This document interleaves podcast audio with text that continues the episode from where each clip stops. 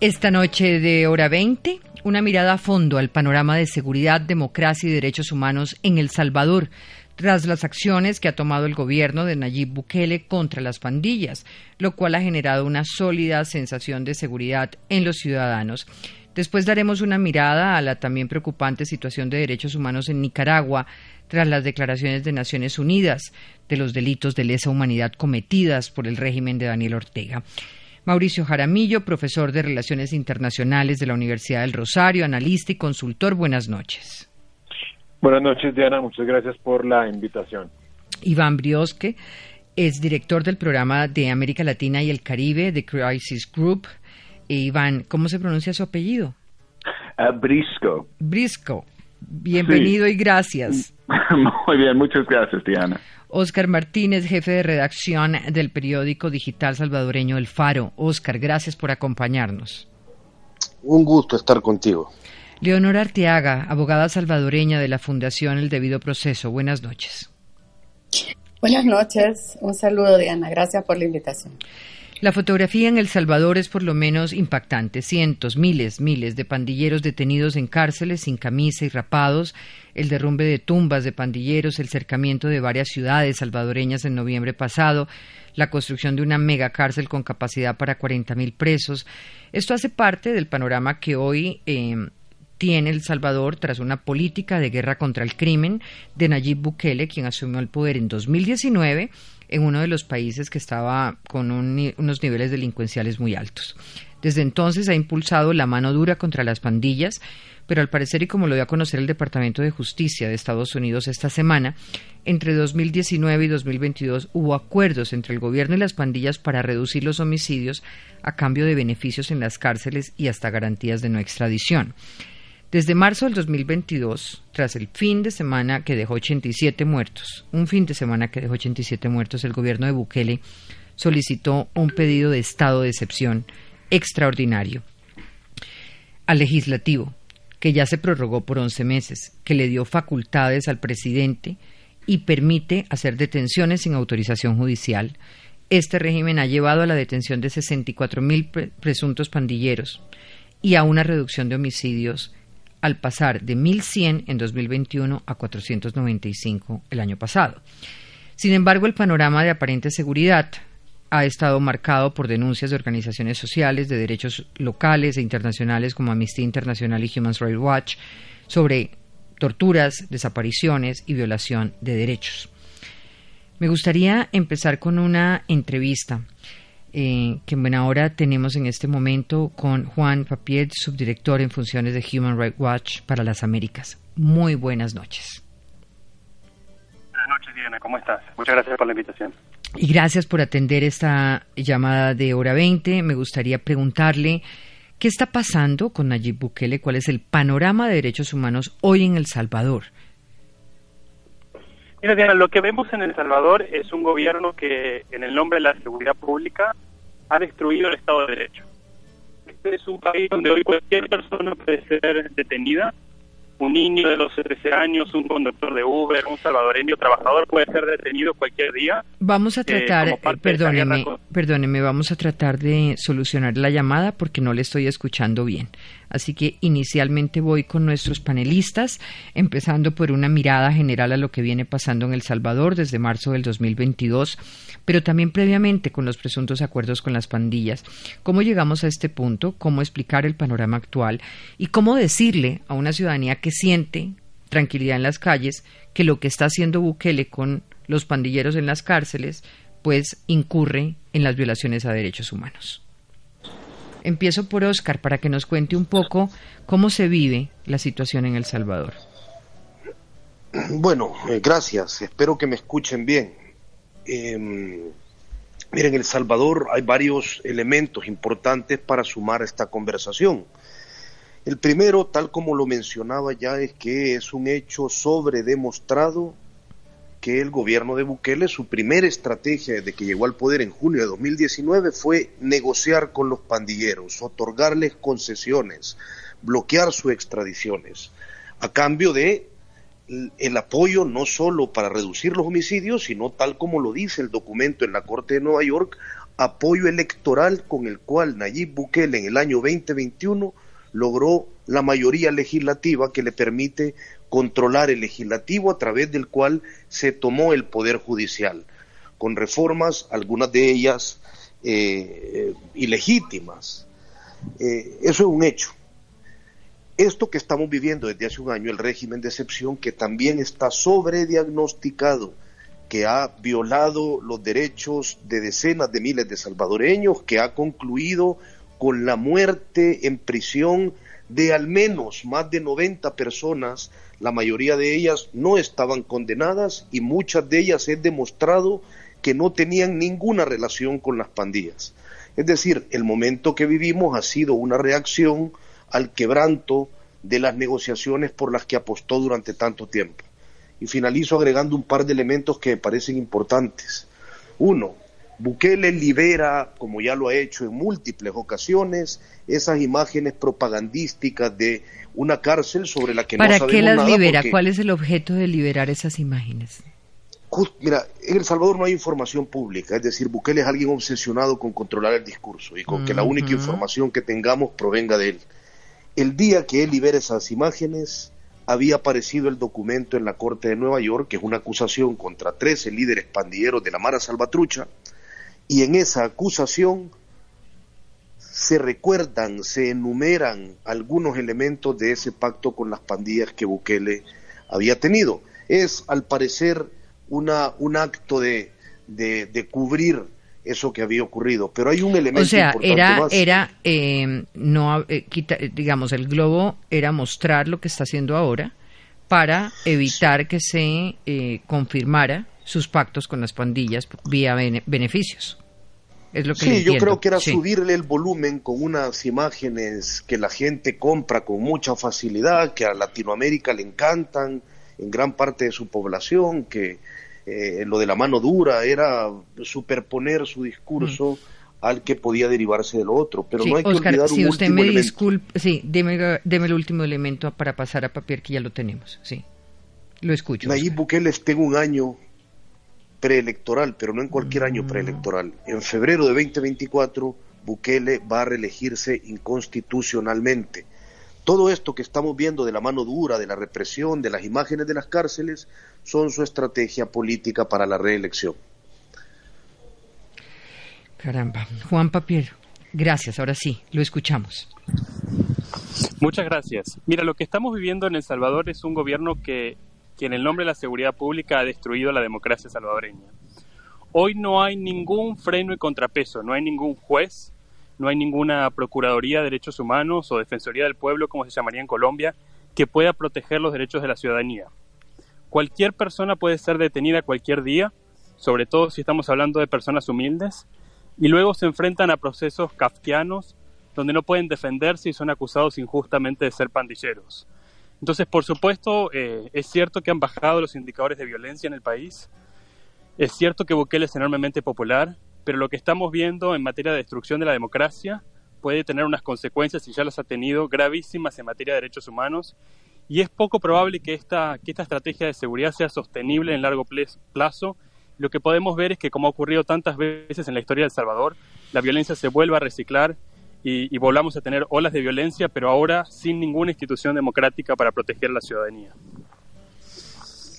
Sí, me gustaría eh, ahondar un poquito más en esto, en esto que usted está planteando, porque qué consecuencias puede tener esa política, digamos, qué tan sostenible es en el tiempo esa estrategia de controlar pandillas cuando no hay contrapesos. Entonces, por ejemplo, cómo se distingue entre quién lo es y quién no lo es si no hay un debido proceso y de qué manera eh, se puede lograr una situación de garantías de seguridad en las calles eh, cuando la política eh, de seguridad está hecha sobre la base de violar los derechos humanos. Mira, las evidencias que utilizan para detener a personas son muy cuestionables. Por ejemplo, el hecho de que alguien tenga tatuajes. O, por ejemplo, eh, algunos eh, informes de policía que no tienen mayores fundamentos. Estamos hablando de que detienen a personas inocentes. Nosotros lo hemos documentado eh, en miles de entrevistas que hemos realizado. Eh, ¿qué- ¿Cómo documentan que son personas inocentes? Hemos tenido, eh, hemos podido conversar con, con, sus familiares, hemos podido revisar su documentación laboral, su documentación estudiantil, conversar con otras personas que los conocen, verificar sus antecedentes penales. Es decir, aquí hay todo un trabajo no solo de entrevistas, sino también de eh, confirmación de documentos que nos muestran que es altamente improbable que estas personas sean eh, parte de las pandillas. Y por otra parte, la acusación del gobierno es muy débil. Aquí lo que se usa en El Salvador es una figura amplia de agrupaciones ilícitas que no solo castiga al que sea parte de la pandilla, sino también al que se beneficie, así sea indirectamente, de una pandilla. Y eso quiere decir que cualquier persona que vive en un barrio humilde, eh, afectado con las pandillas, puede potencialmente ser víctima de estas detenciones arbitrarias que ocurren a mansalva en El Salvador. Muy bien. Em, me gustaría tratar de entender un poco, eh, digamos, por ejemplo, cuando uno ve estas imágenes, eh, uno ve todos los tatuajes posibles eh, y ve una similitud en esos tatuajes. Eh, ¿Hay algún estudio que nos diga si estas personas pertenecían a agrupaciones delincuenciales únicas que tuvieran, digamos, esos tatuajes como símbolos o alguna información al respecto? Mira, por supuesto que las pandillas históricamente han utilizado los tatuajes. Eh, y eso no es, eh, no es nuevo y, se conoce eh, sobradamente en El Salvador. Lo que ocurre es que puede haber personas que han abandonado las pandillas y siguen teniendo sus tatuajes. Claro, y pueden estar resocializados, ¿o no? Pueden estar resocializados. Y también puede haber, hay muchas personas que no tienen tatuajes y también han sido detenidas, pero el presidente Bukele, que maneja tanto la comunicación, ha preferido mostrar todas las imágenes de personas eh, con estos tatuajes alusivos a, las maras en muchos casos. Sí. ¿Qué se puede hacer desde la comunidad internacional ustedes para detener, digamos, la violación de derechos humanos? ¿Cómo pasar de una denuncia a la acción? Mira, creo que hay mucho que, hay que, hacer, que, puede hacer la comunidad internacional. Eh, déjame darte un ejemplo. Eh, el Banco Centroamericano de Integración Económica, que es un banco con sede en Tegucigalpa, y te lo menciono porque Colombia es uno de los miembros de este banco, ese banco tiene programas para financiar a las fuerzas de seguridad salvadoreñas, a la Fiscalía salvadoreña que es cómplice de estos abusos, eh, también al sistema de cárceles en El Salvador. Yo creo que esos préstamos, eh, creo que Colombia debería ejercer presión para que esos préstamos se suspendan porque son eh, dinero que puede terminar fácilmente en violaciones de derechos humanos. Y además hay que seguir denunciando, hay que llevar esta situación a foros internacionales de Naciones Unidas, por ejemplo al Consejo de Derechos Humanos en Ginebra, Creo que Bukele ha ido muy rápido con el desmantelamiento del Estado de Derecho y la comunidad internacional se ha quedado atrás y no ha reaccionado a tiempo. Tenemos que aumentar la presión para lograr proteger los derechos de los salvadoreños, porque en el país hoy no queda ninguna forma de que ellos puedan ejercer sus derechos fundamentales. Muy bien, vuelvo. Gracias, gracias al subdirector de Human Rights Watch. Volvemos con nuestros panelistas. Para quienes llegan a nuestra audiencia, estamos con Mauricio Jaramillo, con Iván Biers, con Oscar Martínez y Leonor Arteaga. Una posición desde la Fundación del Debido Proceso, Leonor, cómo se está viviendo eh, lo que ocurre en El Salvador. Nayib Bukele ha, venido escribiendo una historia vieja que quiere vendernos como nueva, la del caudillo latinoamericano que acumula poder, que busca eliminar a la oposición y que usa los recursos del Estado para beneficiarse. Eh, Bukele se ha presentado como un eh, un outsider, como un eh, líder joven, fresco, que, que no responde a, los esquemas partidarios del pasado. Sin embargo, lo, lo que vemos es que eh, ha repetido fórmulas de otros dictadores en la región, ¿no? como Fujimori y, y como, como Ortega en Nicaragua lo que está pasando con el régimen de excepción es, digamos, otro capítulo de su, de su estrategia para generar terror en la población y afianzarse eh, la permanencia en el poder. Eh, ya ha modificado las reglas, aunque de manera ilegal, pero ha modificado las reglas para, eh, para impedir la reelección. Ahora ya su, la Corte Suprema que está formada por eh, actores que están, digamos, dentro de su mismo círculo, le ha abierto el camino para, para reelegirse y muy probablemente estará en el poder eh, por varios años más. Eh, y esto está teniendo pues los costos que, que, estamos viendo, ¿no? Miles y miles eh, de personas detenidas sin, sin ningún fundamento y sin un poder judicial que pueda hacer frente a esos abusos. Lo escucho, Mauricio Jaramillo, Iván Brioch. Bueno, yo empezaría por, por decir que es muy es una situación muy compleja, Diana. Usted lo mencionó al comienzo, porque además de lo que ya se ha dicho, Nayib Bukele tiene unos índices superlativos eh, de aprobación ciudadana. Entonces, lo que vemos acá es el típico caso donde se confunde estado de opinión, aprobación con legitimidad. Se confunde venganza con justicia, efectividad de la política criminal con este con este punitivismo. Entonces, yo solamente discreparía con algo que ha dicho Juan Papi que no que no que no me parece que haya sido efectivo en el último tiempo y son las sanciones económicas, es decir, la negación de créditos multilaterales en el pasado reciente, a mi juicio ha sido una técnica muy poco efectiva en casos como Birmania, Irak, Sudán, Irán, Corea del Norte, Cuba, Venezuela, la misma Nicaragua, y lo que hemos visto es que quienes pagan los platos rotos son las, son las personas del común. La, la presión en organismos multilaterales, la visibilidad de lo que está pasando en El Salvador sí debería ser algo que debería estar en la agenda de los estados latinoamericanos. Y cierro esta primera intervención diciendo lo siguiente, no sé si usted lo iba a preguntar y es el paradigma Bukele en terceros estados, ya lo estamos viendo. En, en, casos como el ecuatoriano, donde hay una crisis carcelaria muy grande, una situación de inseguridad en la provincia de Guayas, en, en Honduras, en la misma Colombia lo vemos también algunos eh, políticos que, que, lo emulan y hablan apologéticamente de Bukele.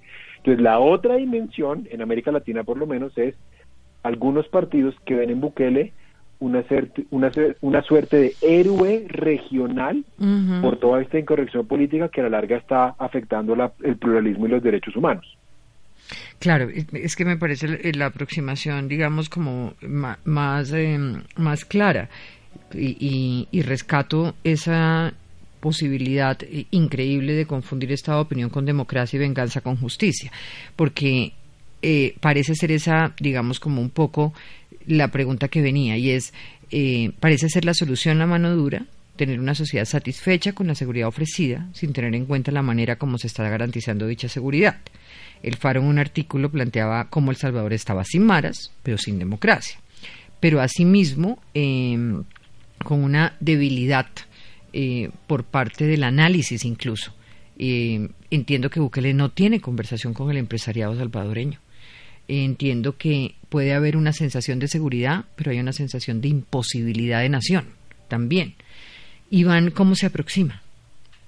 Bueno, creo que, que, lo que se ha dicho hasta ahora es totalmente correcto. O sea, Bukele ha adoptado métodos brutales eh, contra la criminalidad, mejor dicho, contra los pandilleros, uh, sos, uh, la gente sospechada de ser pandilleros, um, ha, digamos, mostrado muy poco respeto para las normas democráticas, ha concentrado el poder en sus manos. Um, a la vez, yo creo que hay que decir dos cosas importantes. La, el Estado, la democracia, en 2018 en El Salvador no, no, no, era para nada positiva. Eh, según las cifras de la, de la confianza de los ciudadanos salvadoreños eh, en la democracia.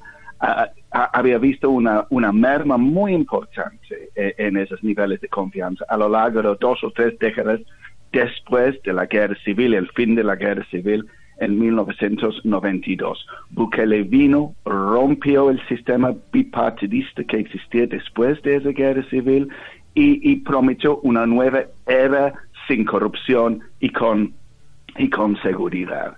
Y, y, y, en eso, o sea, no es que tomó el control del Estado uh, como un dictador de la nada. Vino encima de una democracia que había sido corroído y había perdido su legitimidad para muchos salvadoreños. Y hay que preguntar por qué. Entonces, los demócratas de El Salvador y afuera, en otros países de América Latina, tienen que considerar cuáles son las debilidades de sus democracias que permiten un líder, así como Bukele, ganar popularidad, ganar elecciones. Y el otro, la otra observación que quería hacer eh, es relacionada con la mano dura.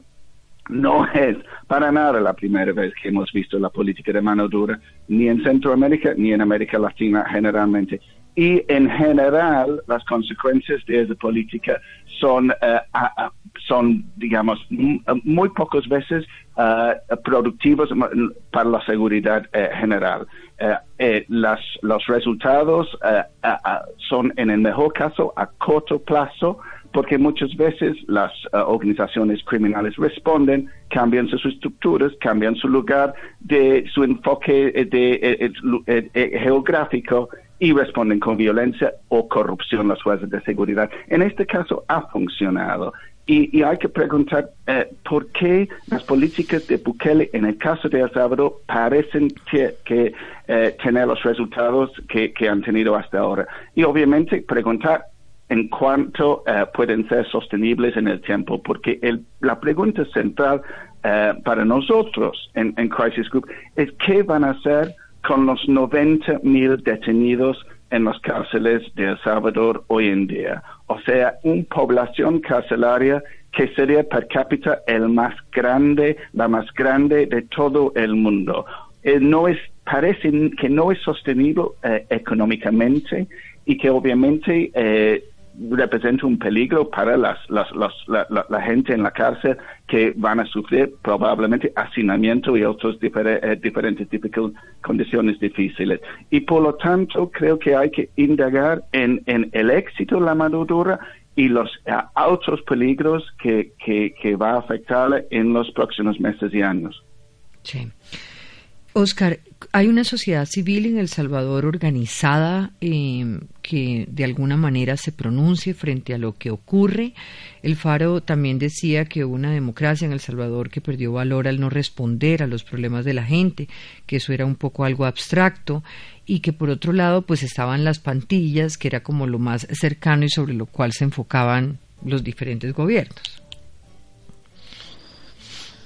Eh, sí, mira, eh, hay una sociedad civil organizada, hay organizaciones de la sociedad civil que han hecho un trabajo no solo potente, sino constante de denuncia y de sistematización de los casos de abuso. Por eso es que eh, yo utilizaba esa construcción en mi primera intervención. Hay ciertas cosas que están sobrediagnosticadas. Por ejemplo, los abusos durante el régimen, gracias a los organismos nacionales en gran parte, de la sociedad civil y también internacionales, eh, es que sabemos de casos con nombre, apellido, con metodología, etcétera, etcétera.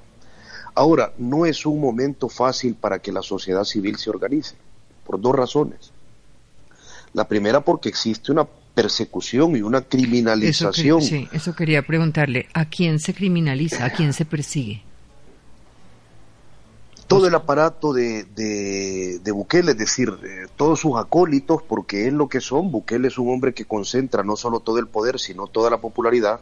Eh, sus diputados perderían, digamos, su prestigio en el momento en que Bukele mencione una palabra en contra de ellos, pero son de alguna manera los voceros del régimen para acusar a periodistas y líderes de organizaciones civiles de ser líderes pandilleros.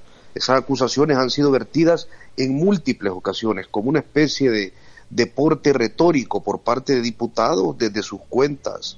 Ha habido espionaje con Pegasus durante más de 17 meses. Eh, hay evidencia diagnosticada por el Laboratorio Técnico de la Universidad de Toronto de que aquí hubo una inversión millonaria para intervenir con Pegasus a periodistas, a líderes de, de organizaciones civiles, a políticos opositores. Solo en el caso que yo controlo porque pudimos ver los resultados, 22 personas del periódico El Faro fuimos intervenidas durante 17 meses. Mm, es decir, es complicado actualmente intentar eh, articularse, pero también hay que reconocer que hay otra razón por la que yo eh, supongo que es complicado hacer un trabajo desde la sociedad civil.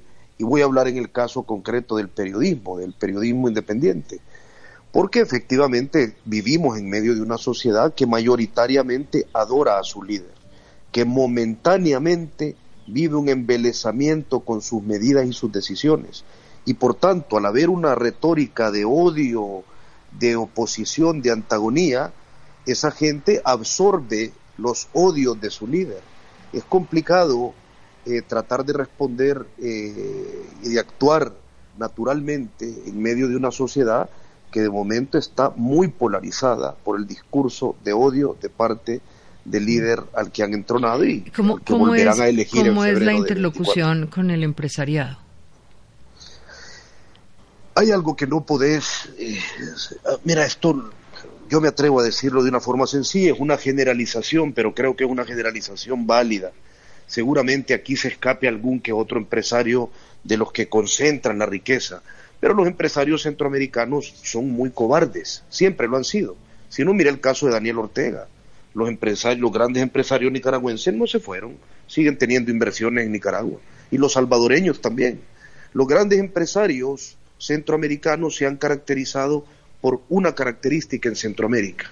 Lo que más les interesa es su dinero. Entonces, pensar en ellos como una alternativa eh, de solución. De alguna manera no está siendo usted injusto porque es posible también mirarlo de otra manera. Eh, empresarios serios que prefieren resistir adentro que afuera, ¿o no? No, yo creo que lo que he dicho es lo, que he dicho es lo que pienso y creo que hay suficiente experiencia para, para demostrar que el empresariado siempre ha hecho cuando se ha relacionado con la política, el gran empresariado centroamericano lo ha hecho para modificar las reglas del juego a su favor. Y en el caso de Bukele, lo que hay que decir como mínimo de los empresarios es que lo que hay es un silencio lapidario, un silencio ¿De Dónde, ¿De dónde sale, y esta pregunta para todos también, el 92% de aceptación según la reciente encuesta que midió a varios líderes latinoamericanos? O sea, ¿de dónde sale si hay una persecución de periodistas, de líderes organizados, incluso de mucha sociedad civil? en la que hay algunos empresarios en diferentes partes. Eh, ¿De dónde sale si todos son víctimas de Bukele? Yo creo que surge, que tiene dos razones. En primer lugar, la, Bukele entró al escenario en un momento en el que el hartazgo de las clases políticas tradicionales, la derecha arena y la izquierda del FBLN, que saquearon este país a manos llenas, saquearon este país.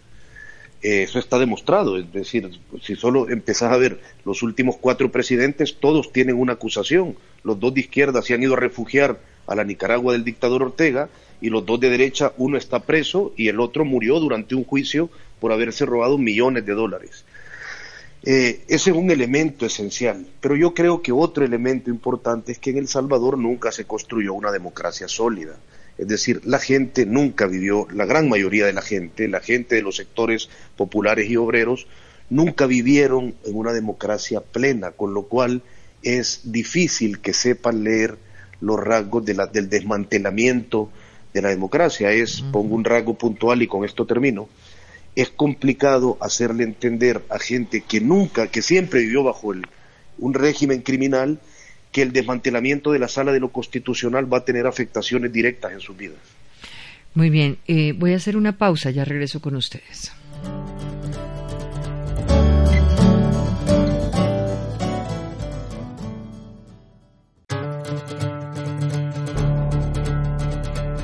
Regresamos con Mauricio Jaramillo, con Iván Briosco, con Oscar Martínez, Leonora Teaga. Estamos hablando del Salvador. Mauricio, ¿qué tanto podría extenderse esta situación, y lo hablaba usted ahorita, a América Latina con esta emulación, eh, digamos, por lo menos en algunos políticos colombianos en la derecha, eh, situaciones, o sea, hasta qué punto realmente ese deseo de seguridad de esa, esa sensación de, de control de organizaciones criminales y pandilleras puede llegar a, instaurarse realmente a través de figuras como Bukele en estos lugares de, América. Bueno, yo creo que desafortunadamente el panorama es muy poco alentador. En, si uno mira un poco el ranking de las 10 ciudades más inseguras del mundo, dentro de zonas que no están en guerra, ¿no? porque en Medio Oriente y Asia Central está peor, eh, nueve son, son latinoamericanas. Eh, ahí aparece Brasil, aparece Venezuela, aparece en buena parte de los estados centroamericanos, Colombia. Entonces uno ve ahí, Diana, un terreno fértil para que efectivamente este discurso se siga propagando. Este discurso de que si no hay seguridad no hay nada, este discurso además es muy atractivo. ¿Por qué? Porque es un discurso antiestablecimiento. Eh, ahorita lo decía mi colega desde El Salvador. El problema es que muchos de estos eh, líderes antiestablecimiento se conectan muy fácil por, por la idea de antipolítica.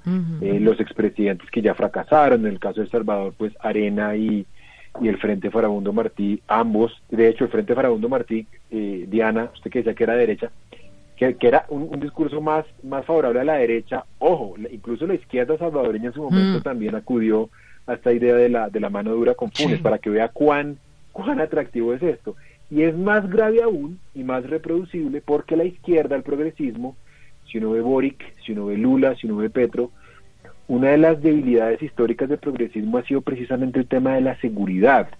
Eh, acuérdese lo que ha sido, por ejemplo, o lo que fue... Bueno, lo que nos está pasando en Colombia. Lo que nos está pasando en Colombia precisamente. ¿Y por qué? Porque la, la, izquierda nunca se preocupó por el tema ni de la seguridad, y ojo, más concretamente, de la seguridad ciudadana. Muchas veces las relaciones entre los, los gobiernos de izquierda y la policía o la fuerza pública no fueron las mejores porque además muchos de estos líderes vienen precisamente de ser eh, manifestantes eh, que tienen un discurso fuerte frente a la fuerza pública, como le pasó a Boric, como le está pasando a Petro. Entonces yo creo que efectivamente estamos en un momento muy crítico en el que se cree que las instituciones le impiden a los presidentes hacer las cosas bien. Acuérdese, con esto cierro, del antecedente de Fujimori. Eso fue lo que hizo Fujimori. Cuando Fujimori cerró el Congreso en el 92, cuando recuperó, entre comillas, la casa del embajador japonés en el 96, cuando hizo las ejecuciones, lo que la gente decía es, bueno, pero, pero tocaba porque sin esto no ganábamos la guerra. Desafortunadamente, eso ha vuelto a una América Latina cuyas calles son cada vez más inseguras y por eso creo yo que el fenómeno Bukele, no sé qué va a pasar exactamente en El Salvador, seguramente se va a reelegir, desafortunadamente apenas empieza en el resto de América Latina. Pasemos a, a, Nicaragua con una referencia al nazismo. Investigadores de Naciones Unidas relacionaron los crímenes de lesa humanidad que se vienen cometiendo en Nicaragua por parte de Daniel Ortega. Pues integrantes del equipo, como Jean-Michel Simón, han asegurado en entrevistas que lo ocurrido en Nicaragua con el sistema de justicia contra opositores es igual a lo que se hizo en el régimen nazi. Este es un informe que se presentó ayer en Ginebra y que fue realizado por un grupo de expertos revela todas las violaciones desde el 2018 eh, por parte del régimen de Daniel Ortega y su esposa, la vicepresidenta Rosario Murillo. Afirman que el Estado y la cooptación de poderes del legislativo y el judicial se han convertido en el arma de persecución contra la población. Hablan de que en las protestas de 2018 documentaron 40 ejecuciones extrajudiciales, mientras la CIDH afirmó que en esas protestas hubo 340.000 muertes. ¿Qué lectura hacen de lo que está ocurriendo en Nicaragua después de conocerse este informe. Iván. Eh, Nicaragua es el estado más represivo actualmente en, América Latina, de eso no queda duda. Y, o sea, es claro que la evidencia presentada por la, eh, por la ONU ha sido corroborado por otros informes, otras investigaciones, aunque sea muy difícil hoy en día entrar e investigar eh, eh, independientemente en Nicaragua. Los controles eh, sobre el, país. A su interior, en sus fronteras, sobre el flujo de información, sobre la posibilidad de expresar opiniones disidentes, diferentes al gobierno de Ortega, son, gigantescas. Y el ejemplo más claro de eso, obviamente, ha sido la expulsión y el destierro de los 222 presos políticos hace, hace un par de semanas. Estas personas fueron básicamente desprovistos de su ciudadanía nicaragüense como el costo de tener eh, la posibilidad de estar libre de nuevo fuera del país. Y el mensaje de, de, Ortega es absolutamente claro, o sea, dio un discurso después de eso, acusó a los, a, los presos políticos que había liberado de ser mercenarios, de ser eh, trabajando al servicio de poderes en el extranjero, sobre todo los Estados Unidos, de los poderes de Florida. Tiene una visión absolutamente uh, maniquea uh, del mundo en que él eh, tiene todo el derecho que es el gobierno legítimo de Nicaragua, representa el pueblo de Nicaragua fundamentalmente, es obviamente una visión eh, moldeada por la guerra eh, civil, por su liderazgo de Nicaragua en los años 80, y afuera tienen los, eh, el enemigo imperialista gringo, obviamente, que quiere destrozar la soberanía del, del país. Y, fundamentalmente su visión es o, o estás conmigo o no estás nicaragüense. Y, y, esta, esta visión que niega cualquier pluralidad de política, cualquier posibilidad de discrepar en opiniones, es muy preocupante. Pero lo bueno, por lo menos de parte de América Latina, es claramente es una excepción Eh, en, no a todos, obviamente hay otros eh, gobiernos autoritarios en la región que conocemos claramente, pero es un, un caso que da mucha vergüenza a los nuevos gobiernos eh, de izquierda progresistas de la región. Hemos visto a Colombia, a México, a Argentina y, probablemente a Brasil intentar abrir relaciones, un canal de diálogo para convencer a Ortega a abrir de nuevo la posibilidad de, derechos políticos y, y, el rechazo yo, de Ortega yo ahí me pregunto, yo ahí me pregunto y para todos si aquí no hay un fracaso de la comunidad multilateral como se conoce, eh, hasta qué punto digamos es es, es posible que un país que en un país ocurra todo este tipo de exterminio sin que nada pase. Eh, hasta dónde estos informes que confirman los crímenes de lesa humanidad eh, están marcando una diferencia. Eh, la marcan, existe una verdadera presión de la comunidad internacional a, a un régimen donde se están cometiendo estos delitos. Pero, por supuesto, hay una presión, hay sanciones de los Estados Unidos. ¿Sirven? no, ah. no, sirven como las sanciones contra Venezuela, como las sanciones contra otros, otros países. La amenaza de las sanciones es mucho más efectiva que las sanciones cuando sean aplicados. Una vez que son aplicados, los gobiernos responden normalmente diciendo, bueno, voy a buscar relaciones más fuertes que en otros países, en el caso de Nicaragua, Rusia y China, uh, obviamente. Uh, voy a buscar nuevas formas de sobrevivir económicamente, aunque sea por métodos eh, ilícitos o por las remesas de los migrantes o los expulsados del país. Y, y también el gobierno se cohesiona porque eh, si, eh, si las personas en el gobierno, en lugar de ver a las sanciones como una razón para escapar, para debilitar el gobierno, muchas veces responden pensando que somos, eh, que son más fuertes juntos, defendiendo el gobierno, que tienen un destino compartido entre ellos, que, eh, que eh, en lugar de fracturar el gobierno o de intentar, digamos, socavarlo desde adentro. Y hay, estos son los factores que significan que las sanciones en Nicaragua, como las sanciones en Venezuela, no han sido efectivas. Obviamente tienen un valor moral, un valor como un señal de la condena de la región y el mundo de lo que está pasando en ese país, y, y, y, y, con eso podemos respetar las sanciones. Pero en términos prácticos, son, no son en general hasta ahora efectivos. Oscar, Leonor, Mauricio, los escucho. Mira, mira, yo diré solo rápidamente algo. Estoy de acuerdo con lo que Iván ha dicho. Yo creo que esto, y con lo que tú planteabas, esto aparentemente es un fracaso, es un modelo de fracaso, de, de al menos de no conseguir los objetivos ni la apertura mínima de canales pero yo creo que el fracaso puede ser mayor. Hay algo que comparten los colegas nicaragüenses con los que constantemente trabajamos y convivimos, los colegas periodistas. Daniel Ortega no tiene idea de construir un legado, él ya sabe cuál es la posición que se ha ganado en el mundo. Daniel Ortega lo que quiere es morir en el poder, es decir, morir impune. Y si lo logra, va a haber logrado con absoluto éxito el ciclo que empezó en 2007. Leonora, se cayó la llamada. Vamos a continuar. Eh, lo escucho, Mauricio. Sí, yo, yo de hecho tenía una cosa para, para como contrarrestar. Sí. Yo no creo que haya habido un fracaso. Lo que pasa es que la, la, pregunta es muy compleja, Diana, porque yo creo que hay que sacarnos de la, de la, de la mente la idea de que... De que podemos intervenir, sí. Primero eso, y, y, segundo, le estamos atribuyendo a la comunidad internacional un rol que no tiene, y es que no hay gobiernos suprarregionales. O sea, la OEA no es un gobierno suprarregional.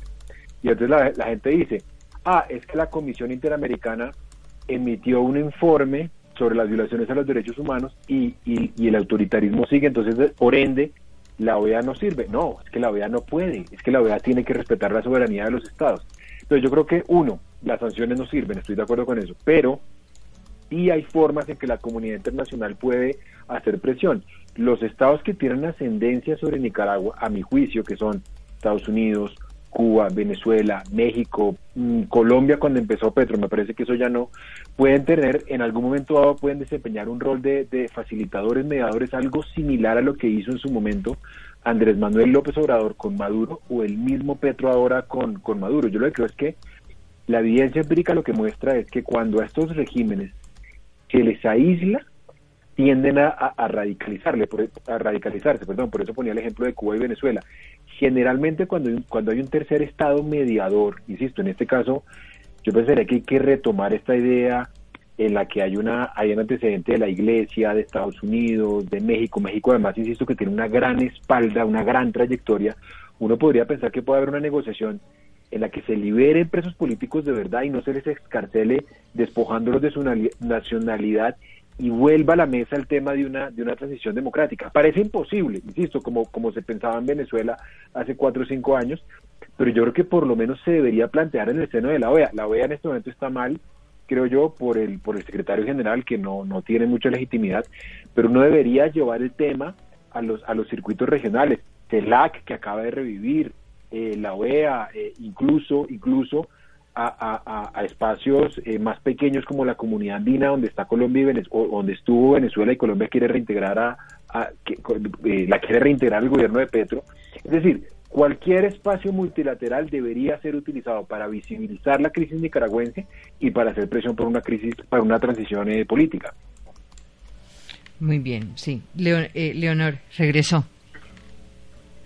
Sí, aquí estoy. Cuéntenos su posición frente a Nicaragua. El caso de Nicaragua, igual que Venezuela, nos ha demostrado que la presión que puede hacer la comunidad internacional no es tan efectiva, ¿no? como quizás eh, lo fue en la época de las dictaduras de los 70s y 80s que vivió la región. Estos son, eh, son gobiernos que se han mantenido en el tiempo, aunque se les haya ido cercando y aislando a través de diversos mecanismos. Eh, incluso en, como el caso de Nicaragua, donde ha perdido eh, gran parte del, respaldo eh, de la población.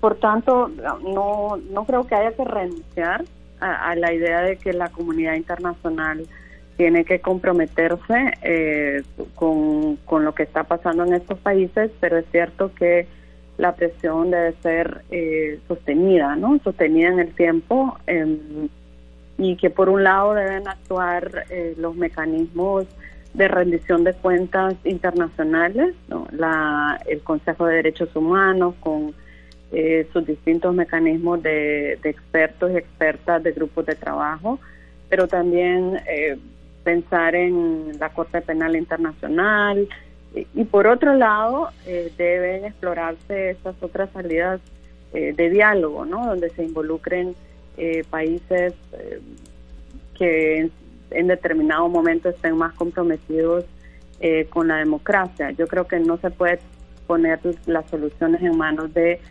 únicamente de, sistemas políticos regionales como la OEA, sino que deben los estados, distintos estados, comprometerse. lo más grave, además de Nicaragua y de la situación de El Salvador que comentábamos hace un momento, es que eh, está creando una especie de aspiración latinoamericana eh, de, mano dura, ¿no? O de una, de una mano dura nueva con, con fórmulas ya gastadas eh, y, una especie de, arquetipo de, presidencia que, que viole derechos humanos en el nombre de, cualquier cosa. Entonces sí creo que no, no podemos renunciar como región a la importancia de Um, de, no permitir la, avanzada de, de, de estos esquemas eh, presidenciales eh, que se asientan en el poder por largo tiempo y que desprecian todo tipo de institucionalidad y de que descabezan a cualquier disidencia. Muy bien. Eh, a mí me gustaría en los últimos minutos que tenemos pasar a México, Mauricio, porque tuvimos eh, la semana pasada 100.000 personas que se manifestaron en contra de los cambios que sufriría el Instituto Nacional Electoral Mexicano, una reforma que ha sido considerada antidemocrática, pues constituye cambios en el INE y modifica la organización de las elecciones a nivel local. ¿Cómo ve lo que está pasando con AMLO y esta reforma electoral que modifica en buena parte la estructura del país? También preocupante, y aquí vemos lo que mencionábamos al inicio de, la, de la emisión, y es un poco cuando uno ve la última encuesta de Gallup, dentro de los, los únicos presidentes que tienen índices superlativos, de aprobación son precisamente Bukele y, y, AMLO. AMLO está, creo que por encima del 60-70%, teniendo en cuenta lo que lleva su mandato, pues es muy alto y no es la primera vez eh, que AMLO intenta cambiar las reglas de juego y en el caso del sistema electoral mexicano es, es muy crítico porque no se le olvide que tenemos todo el pasado autoritario del PRI, que era este autoritarismo desde, desde el propio partido. Entonces yo creo que con, con los antecedentes del PRI, con esta política mesiánica en la que pues eh, AMLO aprovecha un poco su poder, su, su carisma, pues es de nuevo, de nuevo, lamentable. Creo que aquí se están pidiendo las alarmas justificadamente y, y ojalá prevalezcan los contrapesos en México, que no, no digamos, yo confío en, en las instituciones, hay una trayectoria y una tradición, pero me parece que como en otras partes recientemente en América Latina el pulso es muy grande entre, entre Morena, que además está, está bien conectada, es un movimiento amplio, eh, que tiene además una capacidad de movilización muy grande, y las, las instituciones, y uno espera que prevalezca lo, lo primero, el Estado de Derecho. ¿Alguno más sobre México? Iván. Me, me, permito decir que eh, eh, en el caso mexicano, obviamente, es una figura mesiánico, es una figura, López Obrador, que polariza uh, muchísimo, pero tiene altos índices de popularidad, innegablemente. La forma en que vis, está visto por la población es un poco parecido a la forma en que Bukele está visto. Es por los resultados que ha generado y por esta, eh, eh, sobre todo, por ejemplo, en términos de sueldo mínimo, no en términos de seguridad, hay que decirlo honestamente, y, y, esta lucha polarizante que siempre ejerce contra los viejos poderes, esta figura de un político en contra del establecimiento, en contra de las clases tradicionales, es algo que López Obrador mm, eh, manipula eh, extraordinariamente bien en sus conferencias de prensa de todas las mañanas y de la, misma forma que Bukele lo, lo, manipula. Y, pero hay un contraste muy fuerte entre esas dos figuras y Ortega. Ortega es un poder represor que tiene probablemente, si había una elección real, una popularidad del núcleo duro sandinista de, de 25% probablemente. Estos dos, Bukele y López Obrador, son políticos eh, de más importancia, con más relevancia para el resto de la región. Y, y, y, lo que hacen en términos democráticos es preocupante, pero hay que preguntar de dónde vienen y qué pueden hacer las fuerzas democráticas para evitar que, que, figuras y tendencias autoritarias eh, exploten en sus eh, eh, y, y, dominan el terreno político. Pues se nos acabó el tiempo, pero gracias, gracias por esta aproximación, estas claridades, que tengan una feliz noche.